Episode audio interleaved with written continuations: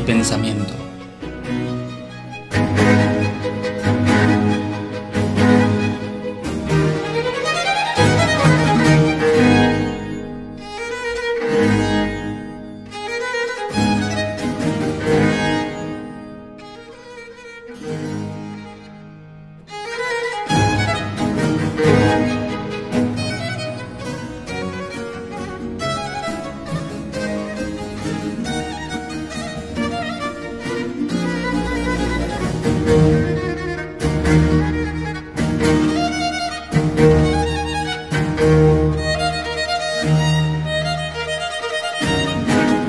Mi pensamiento.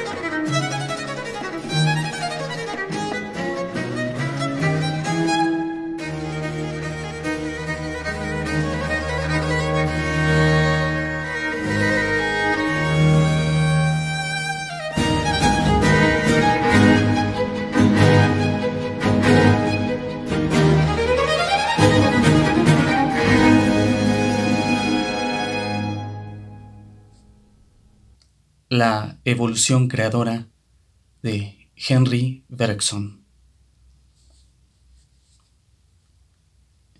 De la evolución de la vida, mecanicismo y finalidad.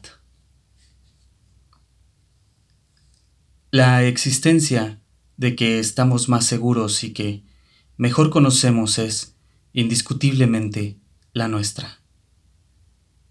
Porque de todos los demás objetos, tenemos nociones que pueden considerarse como exteriores y superficiales, en tanto que nosotros nos percibimos a nosotros mismos interiormente de manera profunda. ¿Qué constatamos entonces? ¿Cuál es, en este caso, privilegiado, el sentido preciso de la palabra existir? Recordemos aquí, en dos palabras, las conclusiones de un trabajo anterior. Me doy cuenta primero de que paso de un estado a otro. Tenga calor o frío, esté alegre o esté triste, trabaje o no haga nada. Miro a lo que me rodea o pienso en otra cosa. Sensaciones, sentimientos, policiones, representaciones. He aquí las modificaciones entre las que se reparte mi existencia y que la colorean alternativamente. Cambio, pues, sin cesar.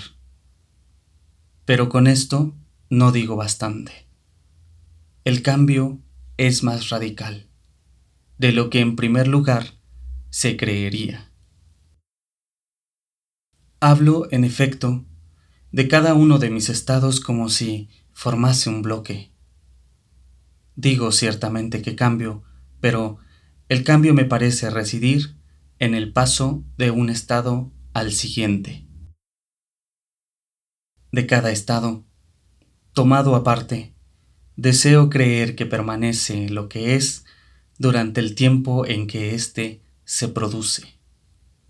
Sin embargo, un ligero esfuerzo de atención me revelaría que no hay afección, representación ni volición que no se modifique en todo momento. Si un estado del alma cesase de variar, su duración cesaría de transcurrir. Tomemos el más estable de los estados internos, la percepción visual de un objeto exterior inmóvil. Aunque el objeto permanezca el mismo y yo lo mire del mismo lado, bajo el mismo ángulo, en el mismo día, la visión que tengo de él difiere de la que acabo de tener, pues se dará el caso de haber envejecido un instante. Mi memoria está ahí, introduciendo algo de este pasado en este presente. Mi estado del alma, al avanzar en la ruta del tiempo, se infla continuamente con la duración que lo engrosa y hace, por decirlo así, una bola de nieve consigo mismo. Con más razón ocurre, así, con los estados más profundamente interiores, las sensaciones, las afecciones, los deseos, que no se corresponden como una simple percepción visual con un objeto exterior invariable. Pero es fácil no prestar atención a este cambio ininterrumpido y no notarlo más que cuando engrosa lo bastante para imprimir al cuerpo una nueva actitud y a la atención una dirección nueva. En este momento preciso, nos encontramos con que hemos cambiado de estado. La verdad es que cambiamos sin cesar y que el estado mismo es ya un cambio.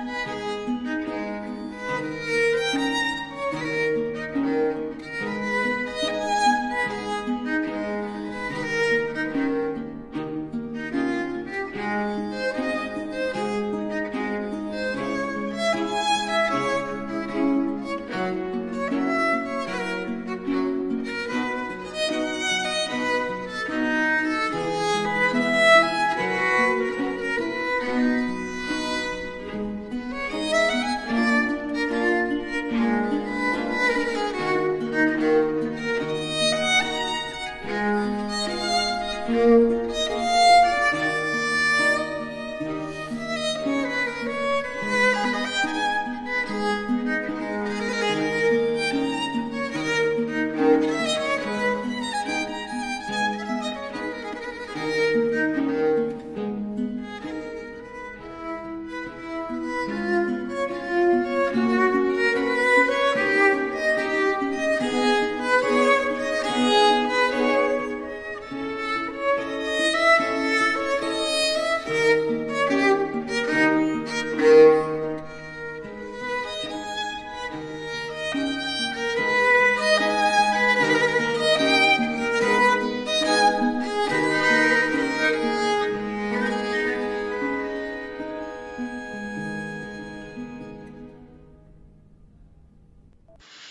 filosófica.net